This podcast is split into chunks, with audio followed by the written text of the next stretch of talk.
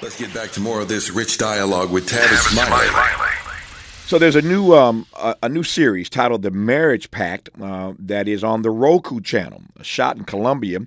Uh, the new show follows single friends who must fulfill or break a promise from the past, a pact to marry if both are still single by a certain age.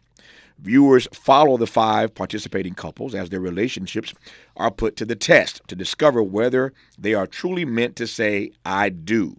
Guiding this exploration as the show's host is best-selling author, popular media personality, and intimacy expert, Shan Boodram, and she joins us right now to talk about the intricacies of modern relationships, the challenges faced uh, by couples in the show, and the broader themes of commitment and love that the Marriage Pact explores.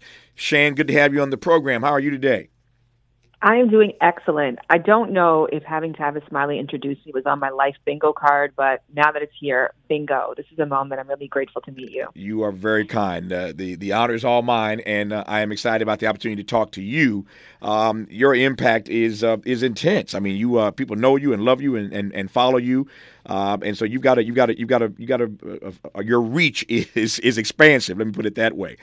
Th- this show this show got my attention, and I said to the audience earlier in today's program, uh, teeing up uh, for this dialogue with you, that the way the show is framed, uh, the, the, the the theme of it is fascinating to me. Um, talk to me a bit more about that and the way you the way you get at uh, the the structure of the show.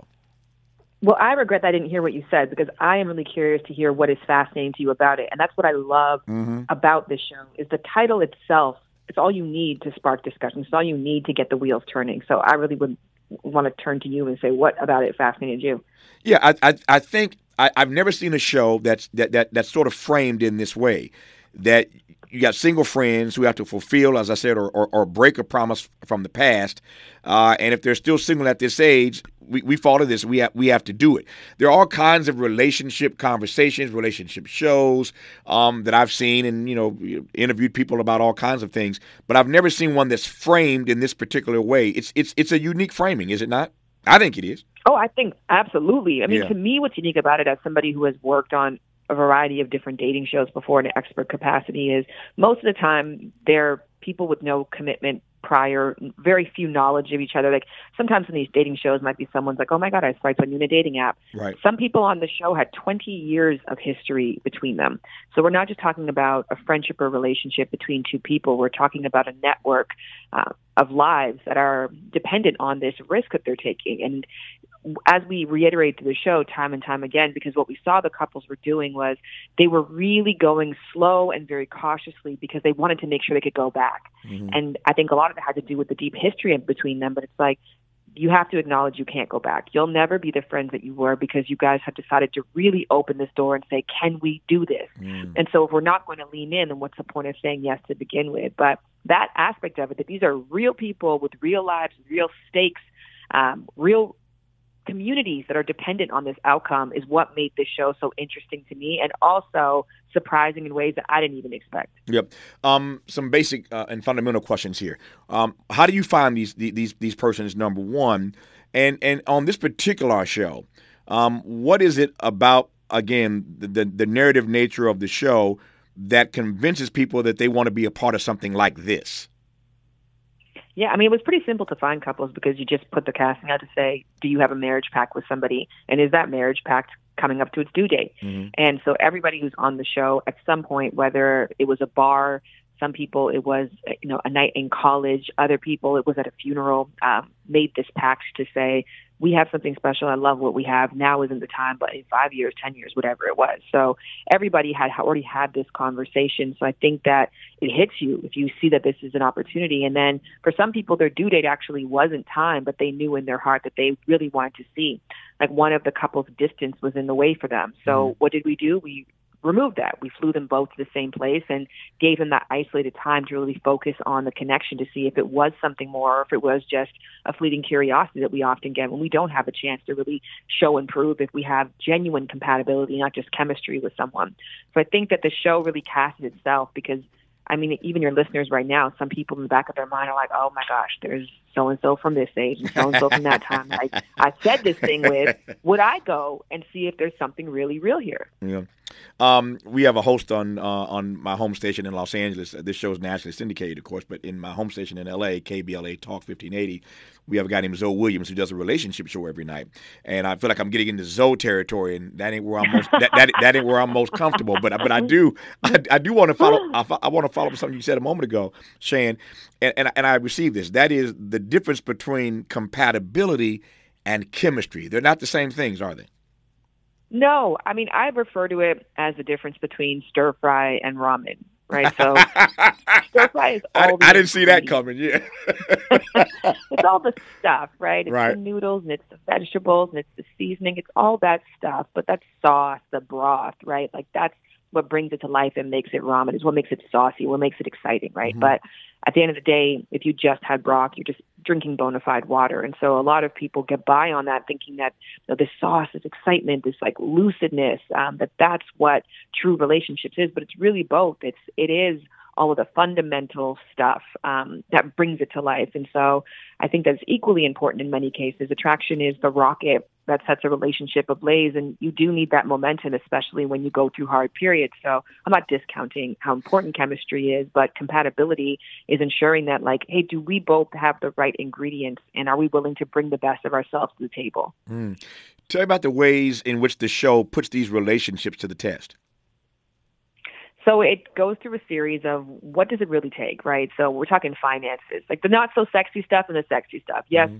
We want to see if there's sexual compatibility, but is there financial compatibility? Does my family get along with you? Like, would you actually be a good fit within my given culture? Can we live together? Um, how do we manage chores amongst each other? How do we manage the selection of, of date nights? How do we cope with double dates with other friends. A huge overlooked part is like how do we interact in social environments. So we tried as best as we could, which we're so grateful because I've done a couple of shows as I mentioned before that happened during COVID, and sometimes that's special because you want people to really focus on each other. Whereas in this show, we wanted to take as much as possible the real life experience of doing life with somebody and transport that into Cartagena, Colombia. So we really tried to integrate to ensure people were going out, that they were interacting with people, that they were interacting with money, that they were having hard conversations, that they knew each other's credit score was, and also in addition saw if there genuinely was sexual compatibility because many of them that was the last hurdle that they hadn't yet to cross. Yep. Um, you mentioned bucket list earlier. Um, one of the things on my bucket list is to get to Cartagena. I've never been there, um, yes. and I'm, I'm I, it's it's on my list. So, I, but I'm curious though, why, why film in Colombia? Well, it is the marriage capital of the Caribbean, and if you if you want to go, you know it looks like a dream place. It looks like something that a beautiful love story would foster. And I think that we needed to give those couples that the extra push. And especially because, like, I can't even tell you, Tavis, it was so much more difficult than I thought to get these people to shake the plutonic element free. Mm. And that also speaks to a big reason why marriage pacts can be very useful for people because they're designed for self sabotagers whom, even in the face of all the right ingredients, are so afraid of failure that they don't even want to begin. So I think that if they would have just been in their hometown and things were familiar, it would have been more incentive mm-hmm. to just go back to their old ways of relating to each other. And we're saying, okay, you've proven you could be friends. You've done it for 20 years. You've done it for X amount of time. You've proven that you can be platonic. Can you have that sauce? Do you have that romance? I think the setting really tried to push and coax that out of them. Yep. When we come forward, I, I want to uh, to probe this. You mentioned a number of uh, you, you listed a number of items earlier. You know, from money to family to chores, date nights, and and all those things you, you said earlier uh, about um, these issues that couples have to navigate to, in fact, really find out whether or not I do is meant for them. I am curious, uh, Shan, when we come forward, as to what the one or two or three issues are that you find um, consistently end up being the reasons that end up being the reasons for why they ultimately decide that they cannot say I do. Marriage pact notwithstanding, what are, what are the what are the reasons? What are the rationales why they end up saying, you know what, uh, the marriage pact was nice, but this I do thing isn't really for us. We'll get an answer to that and more when we come forward with Shan on Tavis. This is Shan Boodram, our guest in this hour, talking about a new show on uh, the Roku channel called The Marriage Pact. Uh, I love the show, love the framing of it, the way it's set. Uh, and the way they get at it. Uh, it seems to me, Shan, that uh, while the show is, is is about these couples overcoming obstacles to see if there is a romantic spark that could, in fact, lead to something else, the romantic spark seems to be the easy part. I mean, if you've been hanging out with somebody all these years, have known them all these years, the romantic spark the spark that is that that seems easy to me. You you expect that to happen, I, I assume. Yeah, actually, I think there's a. It was interesting when you asked that question. I was like, how do I answer this without giving away what makes the show so great, which is watching mm-hmm. the final outcome of, of the couples. But it's kind of 50 50. So right. I do think that for some, it was realizing that the romantic spark was there. But then when we talked about the less sexy business of relationships, mm-hmm. there were financial incompatibilities. The timing wasn't right. Uh, parenting long term goals were very different. And so those things, when they really had the conversations that sometimes what marriage pacts can even represent is just protecting a fantasy. Yeah. So we have in the back of our mind that we have this perfect person that, you know, in the right time we'll get together and everything will be magic. But truly we're just putting on ice the inevitable and not talking about the mm. true things of, you know, how do you like to spend your day? What are your religious beliefs? You know, how do you want to raise kids? Do you want to mm. raise kids? So some people it was the unsexy bits, but some people it was that spark. Yeah. So everything else lined up and they were great friends and it was wonderful, but one for one reason or the other, one person just couldn't feel that thing for the other. Yep. Two quick questions here. One, are there one or two things that you find when they ultimately decide that they cannot say "I do"? Are there a couple things that that you see uh, that are pretty pretty standard, pretty typical? I think yeah, I think self sabotage is one of them. I definitely saw there was a huge case of that where somebody was like I'll never find someone like this, but yeah. just did everything they possibly could to ensure that they will not be with that person. And then I think the other side of it is also the uh, the the truth of the matter is is that you're not going to have a dream come true in every area of your life, right? Mm-hmm. Like some of us don't have our dream come true job, but we find a job that suits our needs and allows us to live a good life. And for some of us, our romantic selection may not be what we envisioned or, you know, the all doesn't check all of our boxes, but the main ones, the important ones, and we know we could do life well with that person. And I think some people are holding out for the fantasy without realizing that there's a functional partner um, who can allow them to get to other dream come trues in other parts of their life. And yeah. maybe they're not willing to do that trade off. I want to ask Shan uh, when we come forward in our remaining moments a couple of things. One, I'm curious as to whether or not, to the extent she can tell me this, don't want to give away um, you know too many spoilers here. Um, I'm one, I'm curious whether or not these persons remain friends. So they've been friends. They made a pact back in the day when they were friends. Um, when they finally decide, for those who decide that they can't say I do, do they still remain friends? Curious about that. Number one, and uh, and ultimately, I want to close by asking Shan how she got in this lane anyway. How did relationships end up being her thing? We'll talk about that when we come forward on Tavis. Right, Shan, about four minutes left in this conversation, which I am grateful to have with you. Thank you for your time. Um, let me close with this. Uh, one, when these persons decide, those who do decide that I do is not the answer for them, do you find that they remain friends afterwards? And if not, what does that say about the pact in the first place? I truly hope they don't remain friends afterwards, at least for a period of time, because. Mm-hmm. I mean, in all cases that we had, it was usually one person who saw more and one person who didn't. I think that you have to allow your brain to mentally allow that relationship to die. Um, you know, we could talk, you know, about brain chemistry with that. But mm-hmm. and what I was trying to encourage people to say too is that you're stringing the other person along. Like if the reason why you have to push and see if this marriage pact is real or not, because you're putting a placeholder in the other person's mind that there is a what if. It's got to be a no and I have to take some time to grieve the no before I think about re-entering a genuine friendship with you that is not contingent on the possibility of a what if. So I hope that they stop being friends at least for a year before continuing, but I'll actually talk to them the next couple of weeks and find out. Yep.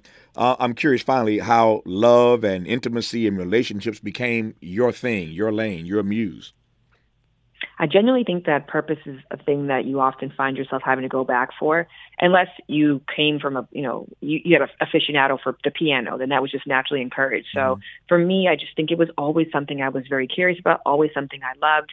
And as I got older, you know, I didn't really see people who looked like me taking up career in this way. And obviously, I come from a Caribbean background. I wasn't highly encouraged by my parents, but um, I kept fighting for it and I guess kept coming back to it over and over again. It actually took me a 10 year span or eight year span to truly commit myself to it because of all the fear I had about, you know, putting myself out there in this way. But I'm now 10 toes deep and I've been 15 years in the game and I'm still learning. And I take that as encouragement that this is a life worth living and something worth dedicating your life to. Yep.